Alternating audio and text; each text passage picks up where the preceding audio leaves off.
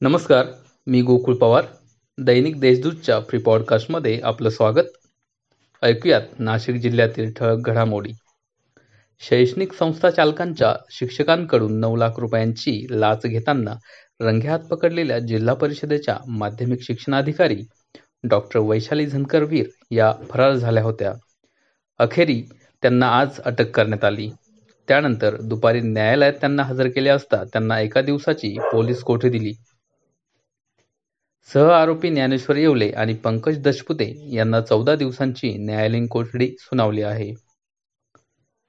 नाशिक महापालिकेच्या शहर बस सेवेला मागील पस्तीस दिवसांमध्ये त्र्याहत्तर लाख अठ्ठ्याण्णव हजार रुपयांचा महसूल मिळाला आहे. तर एक्कावन्न हजार पाचशे एकवीस नाशिककरांनी या सेवेचा लाभ घेतला आहे. सिटीलिंकद्वारे चालणाऱ्या बस सेवेचे तिकीट ऑनलाईन ॲपद्वारे देखील मिळते.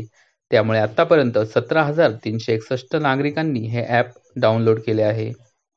सध्या बावन्न बसेस शहरात धावत आहेत. टप्प्याटप्प्याने एकूण दोनशे पन्नास बसेस नाशिककरांच्या सेवेत दाखल होणार आहे. महात्मा गांधी तंटामुक्त गाव मोहिमेला तेराव्या वर्षात घरघर लागले आहे. दरमहा विशेष पोलीस निरीक्षकांना अहवाल देणारे पोलीस अधीक्षक गेल्या वर्षापासून अहवाल देणे देखील टाळू लागले आहेत.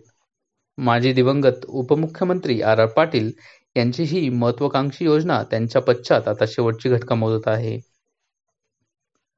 नाशिकलगत असलेल्या अहमदनगर जिल्ह्यातील राजूर अकोले संगमनेर आणि कोपरगावचे करोनाबाधित रुग्ण जिल्ह्यासाठी धोकादायक ठरत असल्याचे वैद्यकीय सूत्रांकडून समजत आहे. जिल्ह्यातील येवला सिन्नर तालुक्यात करोनाबाधितांचे प्रमाण वाढण्यामागे अहमदनगर जिल्ह्यातील बाधित रुग्ण कारण ठरत आहेत. या होत्या आजच्या ठळक घडामोडी आणखी ताज्या बातम्या वाचण्यासाठी दैनिक देजूतच्या वेबसाईटला भेट द्या. धन्यवाद.